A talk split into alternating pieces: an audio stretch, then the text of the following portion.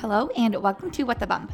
My name is Jennifer. I am a labor and delivery nurse and a certified labor doula who is expecting my first baby this September. This podcast is created to inform and empower every woman on all of their options surrounding their pregnancy. Join me here every Monday at 9 a.m. as we dive into all things prenatal, birth, postpartum, and so much more. So let's jump into today's episode. In this episode, Maddie Siegel is coming on the podcast to share her birth story. Maddie gave birth to her son Oliver at a local birth center and had an unmedicated birth. Maddie talks about how she tried to induce her labor with dates and red raspberry leaf tea, and she talks a lot about postpartum and how she struggled with an anal fissure, low milk supply, and a colicky baby. Maddie's biggest tip for moms is to find a community because she could not have made it without them. I hope you enjoy this episode. Welcome to the podcast, Maddie. Thanks, Jennifer. Nice to be here. Yes. So, starting off, tell me a little bit about yourself and your family. Yeah, of course. So, um, I live in Raleigh, North Carolina with my husband, Frank, and my son, Oliver, who's three. Um, and he is a typical three-nager. Um, as you can, you'll probably hear him in the background here and there. Um, so yeah, he's, he's great. And I had him at um, Baby and Co oh. in Charlotte um, great experience. Um, and yeah, so we're we're a family of three, and I'm actually pregnant. I'm due September oh. 1st with um, another boy. So that's yeah. so exciting. So did you used to live in Charlotte? I did. Okay. Yep. And okay. um, I don't I don't know if you ever talk about Helen on here, but yes, um, yes, I love okay. her. Helen was my doula, and I absolutely adore her. I consider her to be, I'm sure she, everyone thinks this about her, but I think she's, I consider her to be like family or friend, like a good friend. Yes. just, um, she's just so amazing. She is, yeah. she, she is great. And that's awesome. You got to experience Baby and Co. I know a lot of people might be wondering what that is. That is a birth center that used to be in downtown. We call it uptown, I guess, if you're from Charlotte, but in mm-hmm. that downtown area of Charlotte. And unfortunately, they did shut down, I believe last year. Gosh, it might have even been I think it almost yeah. might have been two years ago now. Um, but yes, so that's amazing that you got to experience Baby and Co. and actually deliver there. Oh, it was such a magical experience. I have no experience with birth, no experience with like anything, you know, I'm in a completely different industry.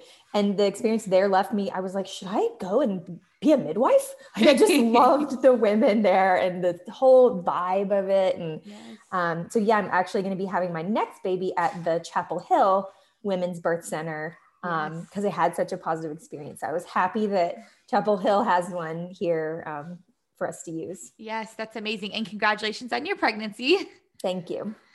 So tell me about finding out you were pregnant with your first. And what did you said Oliver, right? Oliver, yeah. Oliver. Yep. Tell me about finding out you're pregnant with Oliver.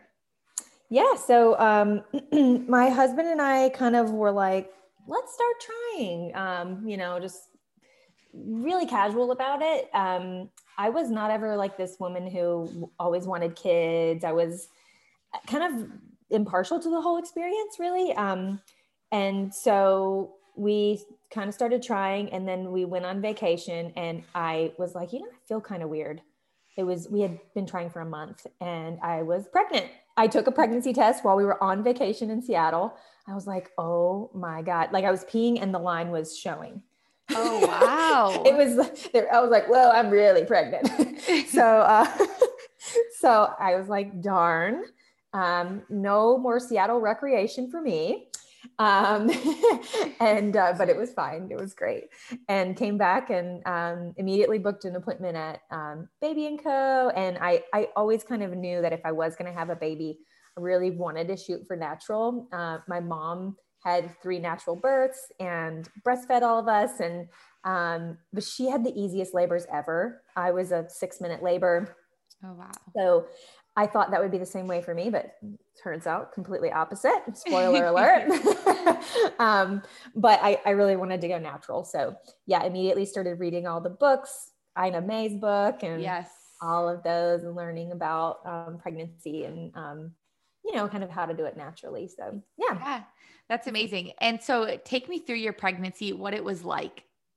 Yeah. Um, so I had a little bit of morning sickness, kind of your traditional um, first trimester, but my second trimester, um, I had something pretty different than I think a lot of women experience. I had um, a really strong, um, I think they call it vasovagal response. Mm. Um, and my son Oliver was head down the entire pregnancy, ready to exit. Um, and he was sitting on that nerve. Mm. So I'm a really active person. I run like every day.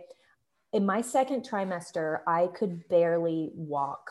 Mm. Um, my dog. Like I couldn't I couldn't walk more than, you know, a couple hundred feet without getting completely out of breath. Um, I fainted multiple times. I fainted oh, wow. on an airplane at one point um, by myself. Oh, was great. work trip. I'm sure people yeah. freaked out. Oh yeah, they did. It was like exactly like the movies. People are like, "Isn't anyone a doctor? Oh. There's a pregnant lady just down in the aisle." Um, yeah, They're was- like, "Is she giving birth?" I, I know. I was 28 weeks, so I was like big enough that I was showing. Um, I fainted at the work trip. Um, it was awful. Um, and you know, just kind of having that scary feeling of like not really being able to go anywhere or trust my body to take me places, you know, mm. was um, pretty difficult. And I had really low blood pressure. I had the same problem has happened this time. My blood pressure has gotten lower um, being pregnant. So um, actually, at one point it was um, 80 over 40 um, when I had it taken, and they were like, mm. "Yeah, that doesn't help fainting for sure." no, no, yeah. So the, the combo is just really not good, but yes. Um, I made it through, and um, it kind of subsided more in the third trimester. Okay. So it was really more of a second trimester symptom. Yeah kind of kind of interesting. But then the rest of my pregnancy was pretty good. Um, i was just so ready to get him out. Um, i went to 40 weeks in three days. Okay. and um, at that point i was kind of trying everything. Yes. Um, ate two pineapples one night.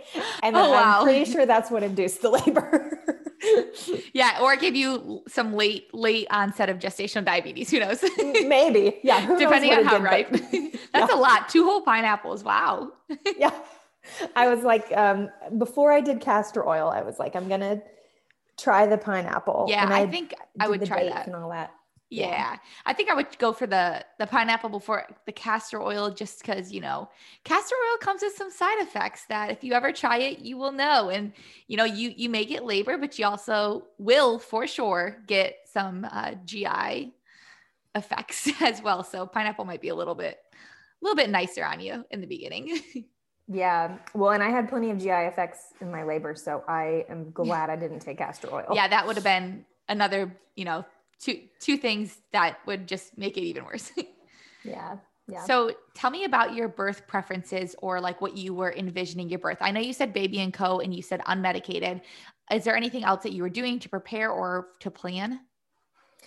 Yeah, good question. So I was going to a prenatal yoga class that was wonderful. Um, and that w- I went probably oh, maybe four times a week to that.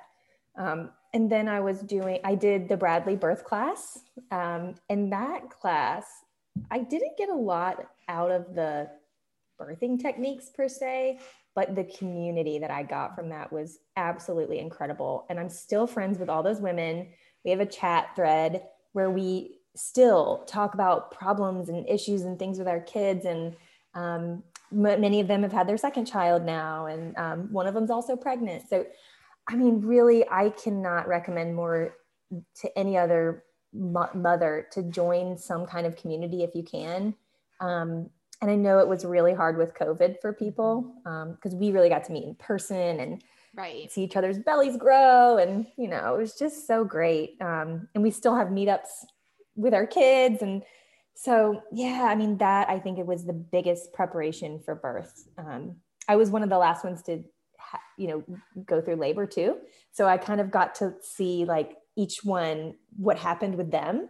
Um, and one of them actually she delivered preterm at 35 weeks.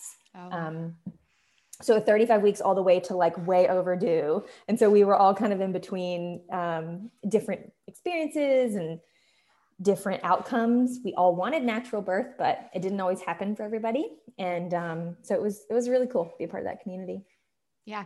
And you said, and you mentioned Helen. So you were also planning on hiring a doula. What made you make that decision? I don't know what made me make the decision to hire a doula. I think I, I was just so adamant and stubborn about having a natural birth. Mm-hmm. And when you look at the, um, the studies, they just say everyone, it just seems like your outcomes are better if you have a doula. And um, so I interviewed a couple. And then when I met Helen, it was just like magic. I was like, oh my God, she's amazing. And I remember, I think the thing that really got me with Helen is I told her, you know, I'm a really stubborn person. I was a um, former gymnast, like athlete. Like, if I set my mind to it, I want to do it. Um, and Helen just looked at me and said, Well, you're going to have the birth you want. We're going to make this happen. And I was like, just her confidence and um, her something about her aura, you know, she just has yes. this like nature that's so lovely. Yes. Um, yeah. And so immediately I was like, Frank, I don't care how much this lady costs. We have to hire her. and we left the meeting and he was like, I totally agree. That's um, amazing. Um, yeah. And another thing that was important for us was that Frank got to be this main supporter and that the doula was helping him to know how yes to support me, which I think is something that I think a I doulas talk about it, but I don't know that that's always what the community knows the doulas do. Right. Um, I think husbands would be so much more interested in it if they knew that that was what they got, or partners, excuse me, um, would be so much more interested in have paying for doulas and and recognizing the benefit of it if they knew that they got to kind of be the star of the show. Yes. Um, yeah. I always tell that to people. Like, we're not here to replace your partner or take over for your partner. We're here. We, and we, you know, we do do that, especially when, if it's a long labor and the partner gets exhausted, like that is a good part of it is we are there to relieve them temporarily. But our main goal and point is to, is to empower and guide your main support person. So, like for Helen, she was there to empower and guide your husband and show him different techniques and positions and almost be like, you know, kind of like a, a ant on his shoulder, like whispering to him things that he could do to help you. Yes, exactly. And it was exactly what she did. Um, and so my my you know memory of birth is mostly him, but then little visions of Helen, yeah, trickle in. You know, yeah. So you said you mentioned um, pineapple. You thought about the castor oil, and then you said something about um, dates. So is that something that you also did in preparation for birth? Tell me about that. Yeah, I I had read that I should be eating dates, so I was eating tons of dates. I hated dates by the time I delivered, um, and I was doing red raspberry leaf tea. Yes. Um, so those were kind of all the, and I don't even really know actually what dates are supposed to do. I know they're not supposed to, they just say it makes it a better labor, right? Like there's yeah. Any...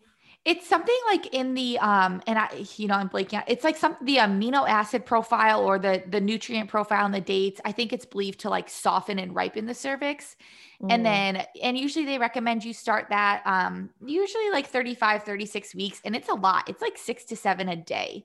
Yeah. Um, it's it's yeah. a lot of dates. And then the red raspberry leaf tea is thought to help like tone the uterine muscles and that kind of varies. Some people start that in the third trimester and then just really ramp up at the end. Um, but yeah, that's that's the idea behind the dates is more like cervical ripening, and then the red raspberry leaf tea is more like uterine tone. Well, that's good. It's it's kind of nice to have in your mind what you're actually supposed what the food is doing for your body. Yes. Um, because I think maybe even the placebo effect of that helps it work. Right. Um, so I should have. I think it, maybe it would have been more effective if I had um, known that.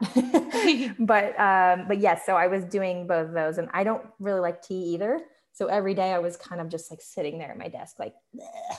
grinding through these two things that I. But yes. I did the seven every day. The, um, the seven dates. Seven days. Yeah. Yeah. And the and the red raspberry leaf tea by the end, I mean, I think some people recommend drinking, and I don't know what you were told necessarily, but I think some people say like up to five at the end, five cups a day. It's a wow. lot. Yeah, it is a so, lot. So, you know, and how are and you eating your expensive? That is true too. How did you eat your dates? I I just if you could have seen me, you probably would have died laughing. I, I would just at the end of the, my husband would look at me like, "You look miserable." I at first started, you know, like making things with the dates and you know mixing nuts, and by the end, I was just like stuffing them in my mouth, just like. so, um, because I just was so sick of it, and I was like, I can't make something else that's going to taste good at this point with dates in it because I don't like them. So, yes. um, but there are some good recipes. Um, and I even now make date balls for me and my son with just, we blend almond butter and dates. and just make little balls and put chia seeds. And they're a wonderful treat. Um, so maybe I'll do that for this pregnancy. yeah, I know. So I tell some people like I I love I like dates now, and I know that will probably change by the end of my pregnancy, but right now I like them. And a good thing you can do is like cut them in half, put almond butter in them, and then freeze them. Um, and then put them in smoothies. That's the other thing I tell people, especially when you're getting towards the end and like you kind of get to the point like you were where you're like, I hate these. This is so many. Throw them all in a smoothie, blend it up with like fruits and vegetables. And it kind of helps like mask, I think, the flavor of them. Yeah. They're just so sweet. They, they are. That's the other thing. If you have gestational diabetes, skip this. oh, yeah. Good point. Yeah. Yes. So you're pregnant too? Yes, I am. I'm actually due September 20th. Oh, wow. We're almost twins. Yes. We both get to go through the whole North Carolina summer. Yay. Yes, I know. Big throughout all August. I'm getting, yeah, I'm excited. yeah. Yeah. It's going to be hot. yeah, it is. all right. So tell me about going into labor. Yeah. So my husband, I was three days late or late. What is a due date, really? Right. Um, so Call it a des- guest date. according to my guest date, I was three days late. And um, I had all these other silly, weird plans, like that I would watch Harry Potter while I was in early labor, um, which totally went out the window. Um, but my husband went on um, a mountain biking little like escapade with his friends. And he was like, Should I go? Should I not? And I was like, Just go, because whatever, you know? And so he was gone. It, he just went to the Whitewater Center in Charlotte for a few hours. Um, and immediately, like after he left, I was like, oh, actually, this is, I'm feeling some weird feelings. I didn't have any Braxton Hicks as far as I knew. I probably was having them, just didn't know. Um, so when I went into labor, it was like, oh, this is happening. Something's happening.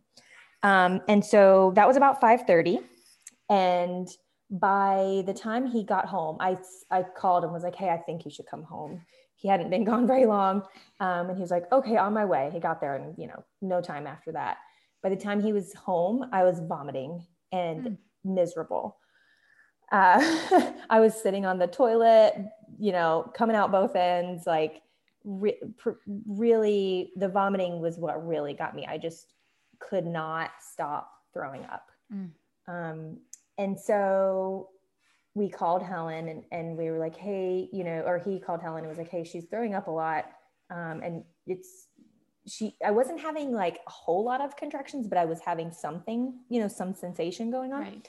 Um, and she was like, okay, we'll get her in the bathtub and let's see if we can get her to relax and um, maybe just slow down a little bit the whole process. Um, so he did, and, and she was going to wait a little bit to come. So um, I think she waited it's it's always a blur afterwards. But um, I think she waited a few hours, um, and then by the middle of the night, um, you know, like maybe midnight or one o'clock, um, he called her again and was just like, you know, the she's still throwing up. She's getting. I was just dry heaving at that mm-hmm. point. Um, he's like, you know, she's just getting tired and throwing up, and I, I don't know what to do. So Helen came. And she was there from about maybe two o'clock till early morning. So I think it was like maybe 6 a.m., something like that. Um, and I was, then the contractions were really coming on strong. Um, you know, the thing that was helping me the most was just sitting in the bathtub. And then my husband would have like the, um, we had a wand and the, we had this cool little clawfoot bathtub. It was really cute actually. um, and um, it had like a wand with the shower head. So he would just put that on my belly mm. and it just felt so good just sitting there with that running on my on my belly. I don't know how long I sat like that. Um, but I was dry heaving that whole time um, still. So at some point, Helen was like, you know, I think we need to kind of, we probably need to bring her into the birth center. It seems like maybe she's getting close. So I think it was like maybe six or seven. Um, we went over to the birth center and um, I they have a picture of me actually. Um, I was outside the birth center, like on my hands and knees in a bathrobe. and we were leaving the house. Like I did, I wasn't even gonna put on my clothes. And my husband was like, You have we're going out on the street. Like you have to wear clothes. and and Baby and Co is in downtown Charlotte, mind you. So yeah. I'm glad you got dressed. yeah. He put a robe on me at least. Yeah, that's all um, you but I did not even, I was like, could not even see the neighbors. Like it was such a strange, surreal feeling when I think about it now. how you're almost like in a dreamlike state. Yes. Um, you know, and and it's a good thing, I think, because that's what helps you get through it. Yep. Um, Labor land. yeah, Laborland, it's so real. And so, yeah, I I had not the care in the world. I was on my hands and knees, and I remember the midwife specifically. She opens the door and she goes, "Well, this mama's in labor." I was like, "Yeah, can't stand up, having a contraction. Hold on." Um, so they got me in, and before they put me in a room, they just checked me, and um, I was only Was six centimeters but I was not very effaced. It wasn't thinned out. And so they were like, you know, we could admit you, but we're just, they just, they were like, I think you need to go back home. And I started crying. I was bawling so hard. I was like, please don't send me home. I, I, this needs to be progressing faster. Like, you know, um, they were like, well, I think you need to rest because I had thrown up so much. And, you know, I think they, they were just kind of needed me to just slow down and I maybe that was some of me, you know, like I'm wondering if maybe like because I wanted it to come on so quickly and it did, and then I was my adrenaline was up because I was throwing up.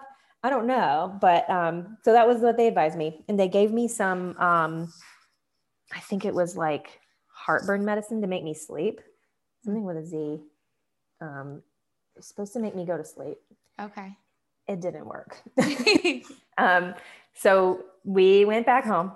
The car ride was terrible. Um, and they um, tried to get me to go to sleep for a little while. I, I just kind of laid in the bed. My husband went to sleep and I was kind of like kind of dozing in and out, but I really just was like, I can't sleep. So I got back up and was again just dry heaving, sitting on the toilet. And the only thing that really helped with all the labor was um, he, my husband would push on my knees and that was a Helen. Helen told us to do that. Um, but just like basically just push really hard on my knees while I sat on the toilet during the contraction. Yeah. Um, and I remember at one point um, he missed a contraction because he was on the phone with my mom, and he got off the phone. I was like, "If you pick up that phone again, I'm going to kill you. I was so mad. Um, and it wasn't like he was like watching a football game or something, you know, yeah. like he's coordinating with my mom. Um, but you know, in the middle of labor, can't help it. No. So I labored at home a little longer, a few more hours. And I think maybe by like at some point in the afternoon, um, they said to come back in because I was, I had still been dry heaving. I couldn't take, I couldn't keep any water down. And so they said, you, she needs an IV, I think. Um, and that was, I really needed that badly um, because I was starting to be delirious. Mm-hmm. Um, my husband said I was saying stuff that didn't make any sense. I was talking about being on a farm or something, like really out there. Maybe dehydrated for sure. A little dehydrated. Yep. And I do remember um, when we got in the car to go back to Baby and Co. Um, I kind of remember that car ride just being so like vivid but dreamlike. Um, and we drove by where I knew my mom was. She was at a coffee shop, and I was like, "Hi, mom." and uh, my husband was like, "Yeah, you were loopy." Um, so yeah, we got back there. They gave me an IV, and I was like, "Okay." I perked up, but I was still, you know, having really intense labor. And they checked me again, and I was still only six. Oh wow! I cried a lot. Um, but they were like, but you're much um, softer. So I think they were, I don't know if they were just trying to give me a win or if they real, if it really was a different difference. Right. Um, but just hear, you know, when I hear other people's birth stories and they talk about like not progressing, it is the most heartbreaking feeling ever. Yes. Um, so defeating whenever you're like, oh my God, I've gone another six hours with nothing. Um, yeah. But anyway, um, at that point, um, they were like, hey, I, we think we need to break your water because they, you know, that they knew that would kind of just like get things going. Right. Um, and so they, I was like, yes, anything is that works. But at Baby and Co. or any birth center, or I, I don't know if this is any birth center, but I think most birth centers, if they break your water and they see meconium, you have to go to the hospital, yes. right? Yep. Yeah. So I knew that there was kind of a chance, but at that point I was kind of like, you know what, like I'm pretty desperate. um, and I was afraid of breaking the water, but it didn't hurt. I didn't feel it. I just, you know, she just, I didn't even feel it at all. It was just a gush of water. Um, and they were like, okay, get ready. Um, so I think at that point it was like maybe three or four o'clock, something like that. Um, I did get back in the tub I don't, are you not supposed to after they oh, break your water? You can. You totally can. I think there's like a stigma be- behind people like thinking it's quote unquote gross because you're, but I mean, like you're in a bathtub naked either way. So yeah. you totally can get back in the tub. I would, yeah. I would, I would think. I mean, some providers might advise against it, um, but I've had plenty of moms get back in the tub after their water's broke. Okay. Yeah. Cause I, I, I maybe I'm wrong, but I feel like I remember getting back in the tub. Um, and I tried laboring with like you pull on the bar and that didn't really work for me. It was really just toilet labor mostly. Mm-hmm. so after the after they broke your water, they admitted you, right? Yes. Okay. Yeah. Gotcha. And I got a room. I got a room um, at that point, and there are these gorgeous big suites, you know, with the big bed and everything. Um, so it was lovely. They said everything's going to pick up, and and the whole time I think everybody was saying like, um, are you feeling it in your back or in your rectum? And I never felt that. Mm. Um, you know, and and so that was something where like the whole time I was wondering, like, is am I really in labor? I'm definitely in labor. Yes. Um, but I, I don't know. I just I think like I was kind of um thrown off by what I was supposed to be feeling mm-hmm. and I wasn't. And so I think, you know, that's something that I'm really cognizant of now is um, you could be feeling something very different than what just they're supposed to be feeling. Right. Um, never felt like it was going to come out of my butt, like everybody says. I just never felt that. Um, although, ironically, I'll touch on this later, but I, I'm dealing with um, an anal fissure still from my birth. Oh, wow. um, so it's interesting that I didn't feel like it was going to come out of that area, even though right. I had trauma to the area. um, so anyway, I um, yeah, so I I then labor started picking up a lot. Mm-hmm. And I think I labored another, you know, couple hours and um, they checked me again and I was eight or nine. I was getting there. Um, and so they were like, you know, here pretty soon you're going to get, you're going to start pushing. Are you going to feel the urge to push? Never felt the urge to push. Wow. Yeah.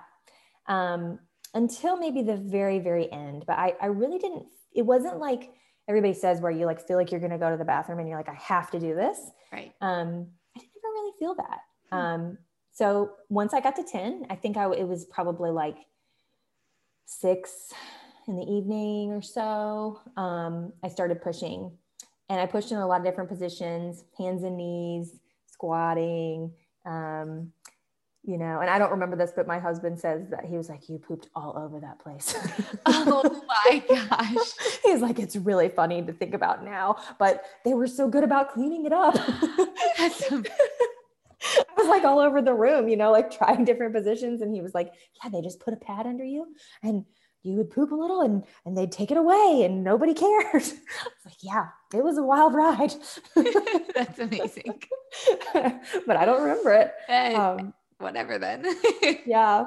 But two two things I do remember.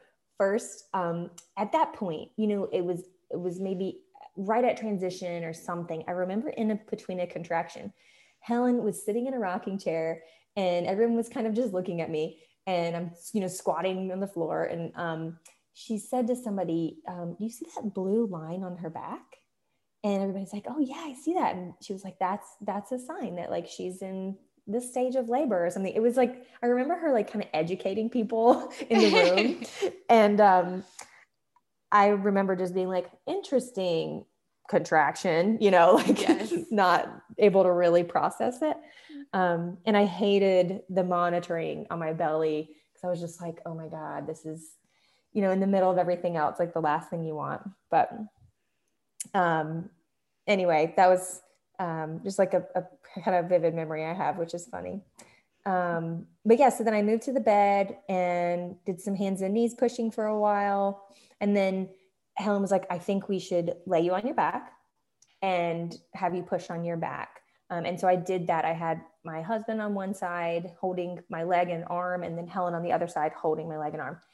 And about 20 minutes of that, um, it was that was very effective pushing. Mm. Um, I same thing they always say, but like you know, pushing the head's coming out. It's not happening, you know, and and they're like, you're getting so close, and and then I'm like, I'm really not because close would mean that the baby was coming out. you're like, you guys are lying to me. Yeah, yeah, that's what I felt like. Yes. Um, yeah, and I remember at one point being like, when is this going to be over? And Helen was like, whenever you push the baby out. Yep. and I was like, um, but that's true, you know, and they they don't know either. Yes. Um, I can't remember if we did a mirror or not. I know I felt down there and it was kind of squishy and weird. Um, but I just remember getting so frustrated with like pushing, you feel a little of the head, it goes back in, pushing, mm-hmm. it goes back in. But I didn't push that long for a first time mom. Um, I think they said I pushed less than an hour total. Okay. Um, and he he just came out. It was yeah. yeah, when he came out, it was so anticlimactic. Um, I think that was what something that surprised me too, is that I kind of um, felt like it would be more like you would feel a whole lot of it and it would um, be this big moment. But then all of a sudden they were just like, oh, he's out. And I was like, oh, really? okay. and they just put him on you, you know? Yes. Um, then you're a mom. It's, yes. it's crazy. I think a lot of times too, when people say like they feel like, maybe that moment was like more anticlimactic, like you said. A lot of that is also just like you know, I feel like after you labor for so long, and like you said, you were vomiting for so long, and it had been, you had been going through that since the night prior. I think mm-hmm. sometimes it's almost like that delirium and exhaustion that kind of makes you feel like that. Yeah. Yeah, I think so. And, and, yeah, I agree. And, and my first words were, I did it rather than like, let me see the baby. Or, and, yeah. Know, I was like, I did that. and then of course my next words were, I'm sorry thank you. You're wonderful. Um, like to every person i was like i love you so much. Um, i couldn't say that before but i then started apologizing to everybody and they were like you're fine. You didn't do anything. No, but i felt the need to do that. Yeah every woman in labor i always say like you know nothing can be held against you for what you say or do while you're in labor because it's i think it's normal to want to rip your partner's head off. Yeah. Like it, it totally is Well, I could see that because there's it's adrenaline and pain and all these things at one time. And it's you it's just like you you feel like you want to take it out on something and um, and they're the ones who got you pregnant. So you're like, I have yeah. a, I have a lot of moms who will look at their their spouse or significant other or partner and they will say, like, you did this to me, like I'm going through this. And I'm like, no, she doesn't mean that. yeah. Yeah. I know. Yeah. And I, I don't think I was, I think the only time I was really mean was when I yelled at them one time about the cell phone. Um, but the, for the most part, it was more just like, it's not me to be like ignoring people and not acknowledging them and thanking them right. for helping. And, you know, I think that's also like a, a tendency of women in general is that we want to say thank you and I'm sorry, you know, all the time. And um, so of course that was what I did immediately. Like, I'm so sorry yeah, that's hard to do while you're trying to like push it out a baby in labor. So you can just make up for it after. yep. Yep. Yeah. So I think overall the whole thing took about 26 hours, like start at 5:30 to finish. Okay. Um, and yeah, I mean, I'm I'm so grateful for Helen because I know I would not have been able to do it without her naturally the way I wanted. Um, and the birth center, they were just amazing. Um, just just incredible. Yes. Yes. And so tell me about your postpartum experience and postpartum healing. Yeah, um, that was something also that was kind of shocking to me. I didn't realize it would be so long with the just bleeding, just general lots of blood. Um, my mom came, which was wonderful, and stayed with me for a while. And and I would encourage if you don't have family, like a, a postpartum doula, you got to have it. Um, yes. It just it's just so different to have have heard I mean, my husband was great and he had paternity leave, but it's just something different about having that presence of like another woman who's been through it and can anticipate what I needed and that kind of thing. Um, so we spent a lot of time just staring at the baby and, um, you know, experiencing all of that. Um, so the first couple weeks were great. I was healing and I was, you know, of course, sore and everything that you would expect. Um, but I had a lot of trouble breastfeeding. I was not producing enough milk. Um, and it wasn't very evident because I had a, I had a pediatrician who was it was just her for her practice, and um, she went on vacation when my son was two weeks old, oh, and she was like, "You can text me; it'll be fine," you know. And but she was on vacation for like three weeks or long. I don't even know how long. It was a, too long. Um, and so it wasn't any fault of her own, but my son was really not doing well. Um, and I didn't know um, until it was pretty late. Um, and I went to a, a group outing with um, friends of ours that were in the birth class that we were in, our little community. And I brought my son, and one of the moms said, Oh, honey, your son is really skinny. I think you need to go see a lactation consultant. Um, and he was crying all the he would cry all the time. Um, and he did have colic too, but um, he was hungry and I didn't know. Um, and I think that was really just because I, I, was missing that resource of someone who could kind of check up on him more frequently. Um, and now I know better to do weighted feeds, um, which I learned from the most amazing lactation consultant ever. Um, so yeah, I went to this lactation consultant. I think he was about five or six weeks old, and the lactation consultant was horrified. He oh. had lost weight from his birth. Oh wow. He was very thin, um, and because I saw him every day, I just didn't know. And I was nursing. I thought he was getting enough milk, but he was only getting about half of what he needed. Mm. Um, so I of course had a mental breakdown like oh my god i've been starving my baby baby oh. didn't know um, and so she put me on this really insane um, pumping regimen um, to try to get me to up my milk supply. However, at six weeks, it's kind of difficult, they say. That's kind of the, you want to get it before that six week mark right. if you really want to up your supply. So I was taking every supplement known to man, trying everything. Um, and actually, um, fennel decreased my supply, and I didn't oh, know. Wow.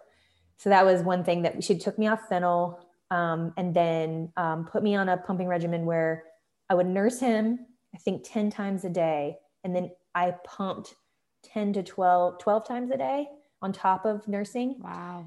So in the middle of the night, I pumped three times in the middle of the night. Mm. Um, and all those other times during the day. I mean, it was wild. Um, and it didn't really work.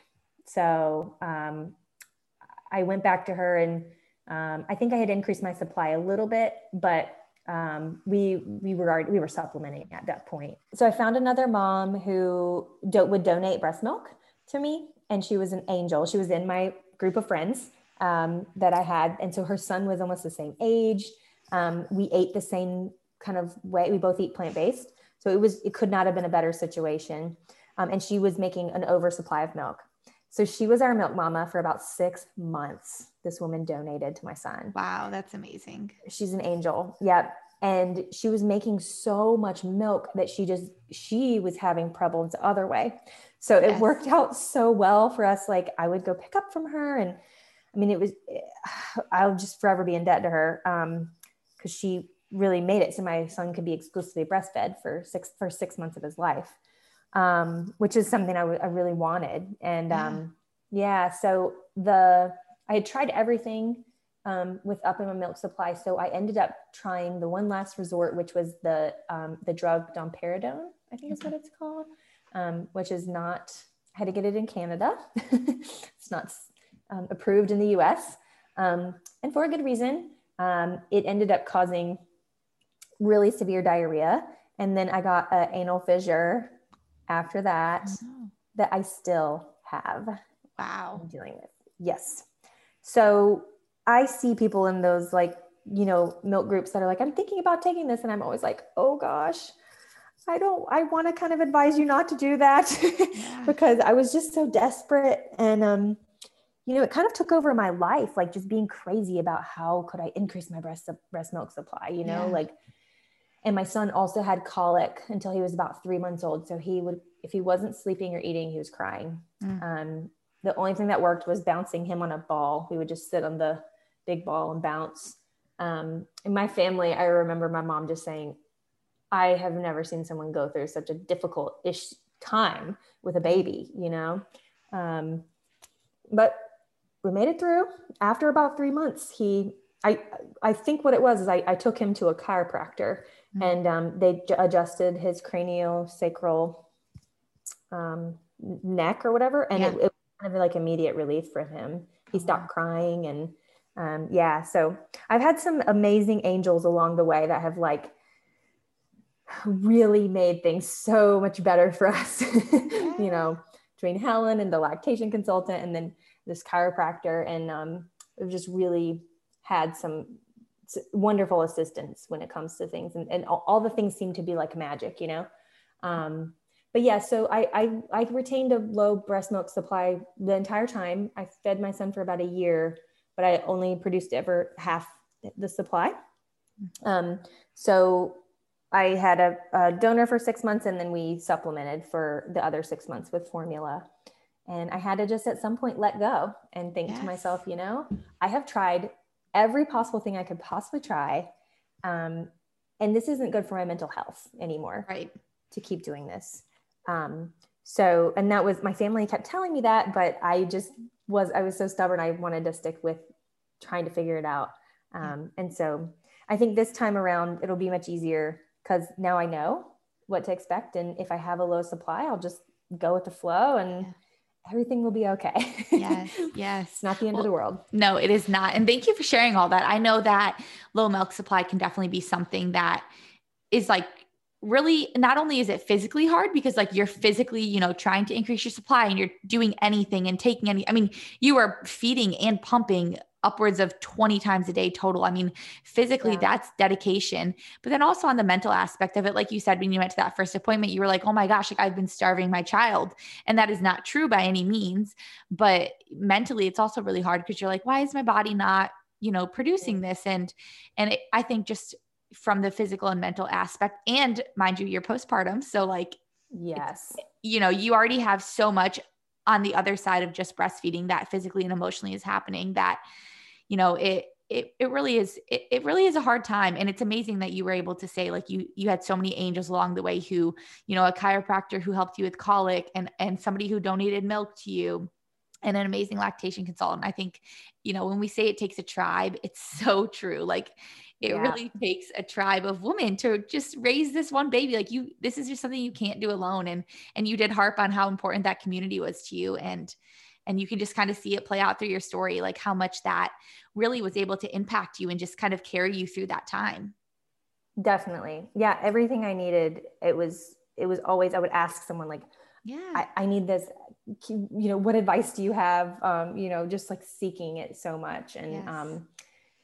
yeah another thing that I, I you know i want other moms to know is that there's no shame in feeling depressed and being sad and having a rough time. Um, I had a, a, a, good friend who um, told me, she was like, Hey, I have this friend who's a, a, therapist and she works with postpartum moms. Do you want to talk to her? And I was like, Well, okay. I don't think I have any issues, but I will.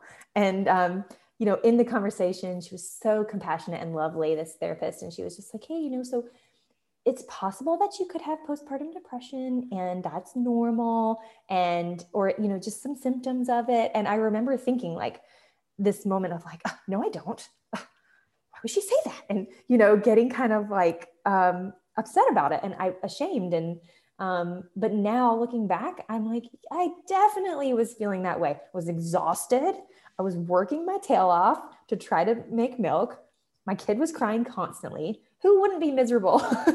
You know and um, it, it's just funny to think that we have shame about mental health when it, it really it should just be something where we can just say hey some therapy would be great right now actually. Yes yes. I'm a huge advocate for therapy and especially when it comes like postpartum depression. Thankfully there recently has been like such a light shined on it i think whereas it used to mm-hmm. like people used to literally say like that's not actually a thing. Like you're just tired. Like you know being postpartum doesn't cause depression.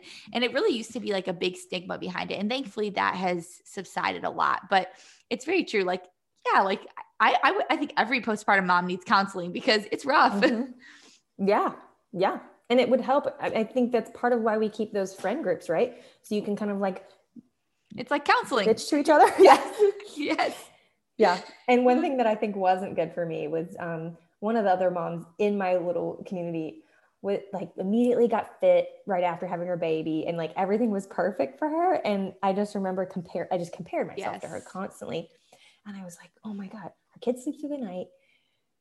She's got pictures of her on Instagram doing yoga like six weeks postpartum and she looks amazing. And I, of course, did not lose weight right away and um, couldn't exercise very easily and stuff. And I was just so frustrated with that. Um, but I think some of that is also just societal pressure um, that we yes. other it's it's like this um, this race that somehow people put and and this like um, pressure that celebrities are like automatically fit again and isn't she wonderful for doing that well wait a minute is she is that a good thing that she did yeah that? and you know how much money she has spending i, I bet yeah. she's not waking up and feeding that baby or right. you know what i mean so that right. it is very easy to compare especially when you look at things like that because you're seeing like a highlight reel of of other people and it is society i totally agree it's like a race postpartum to see who can get in the best shape first and yeah. whose baby can sleep through the night and who can exclusively breastfeed the longest. It's sad that it's like that, but, but I, I totally, I totally agree. And, you know, that's what makes pregnancy and birth and postpartum so beautiful is that it's unique. If everybody's yeah. birth stories and birth journeys were the same, then, you know, it, it wouldn't be it wouldn't be a journey because it would just you'd know exactly A B C D E F G how it was going to go and we don't and that's what i think makes people's stories and experiences unique and beautiful that's so well said and true and and remembering that as a mom i think is also helpful too it carries over to motherhood yes where your kid if your kid doesn't potty train first or walk first or what i mean it's you're always going to compare yourself and um yeah i mean it, it, at some point you just got to let go and be like, hey, you know what? I'm doing my best. Yeah, My kid is fine. uh, I, I, think we're going to be okay. yes. Everybody's alive, pink and breathing. You yep. won. yep. Exactly. Yep. All right, yep. Maddie. So tell me your top two tips or bits of advice for new moms or soon to be moms. Oh, gosh. Um, top two tips. Okay. Number one, find community in some way if you can.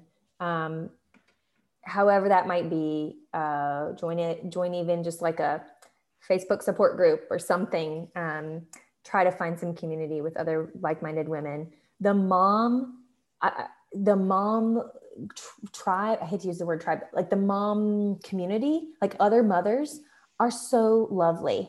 Um, that's been something that's just been amazing. Just other women who have children, they get it and they want to help. Yeah. So, and accepting the help is hard to do, but if someone's offering to help, that they really want to help mm-hmm. and they will help you. Yes. So community, I think, is my number one. And then number two is get a lactation consultant, whether you think you need one or not. Okay. Mm-hmm. Yeah, I like that. You probably do. yes, at some point. Well, and breastfeeding is such a learning curve. You know, you've never, mm-hmm. if it's your first baby, you've never breastfeed. Your baby's never breastfed either. Like it's never, yeah. you know, latched to a breast and and had to transfer milk. So it is, and you you get one. You know, if you deliver at the hospital, you get one for those like two days, but you it really is important to establish with with one and a lot of times insurance will cover that too so that's something to also definitely look into yeah Yep.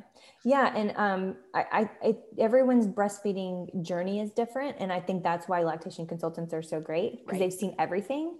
Yes. Um, and in my case, my mom and sister had both, both breastfed. And so they thought they could help me because they both successfully did it, but they didn't have problems. Yes. So, you know, they're consulting and they're helping and they're do this and do that, but it, it wasn't working because I really needed professional advice from someone who had seen what I had experienced. Um, and it's it's not genetics aren't always going to be the same. You know, right. everyone's not always going to be the same, even if you're in the same family. Right. Yes. Well, I love that. Thank you for coming on the podcast, Maddie, and thank you for sharing your story. Of course, it's been so fun. Um, and maybe after the next one comes, I can come back and talk yes. about that one. yes, I would love to have you back postpartum with your next to share your birth story. We'll both have little babes at that yes. point. Thank you for listening to another episode of What the Bump. Make sure to follow us over on Instagram at What the Bump CLT. Check out our website, whatthebumpclt.com. Make sure to leave a review on iTunes, Apple Podcasts, or whatever platform you are listening on. And tune in every Monday at 9 a.m. for a new episode. Remember that this podcast is for educational purposes only. I will see you next week in the next episode.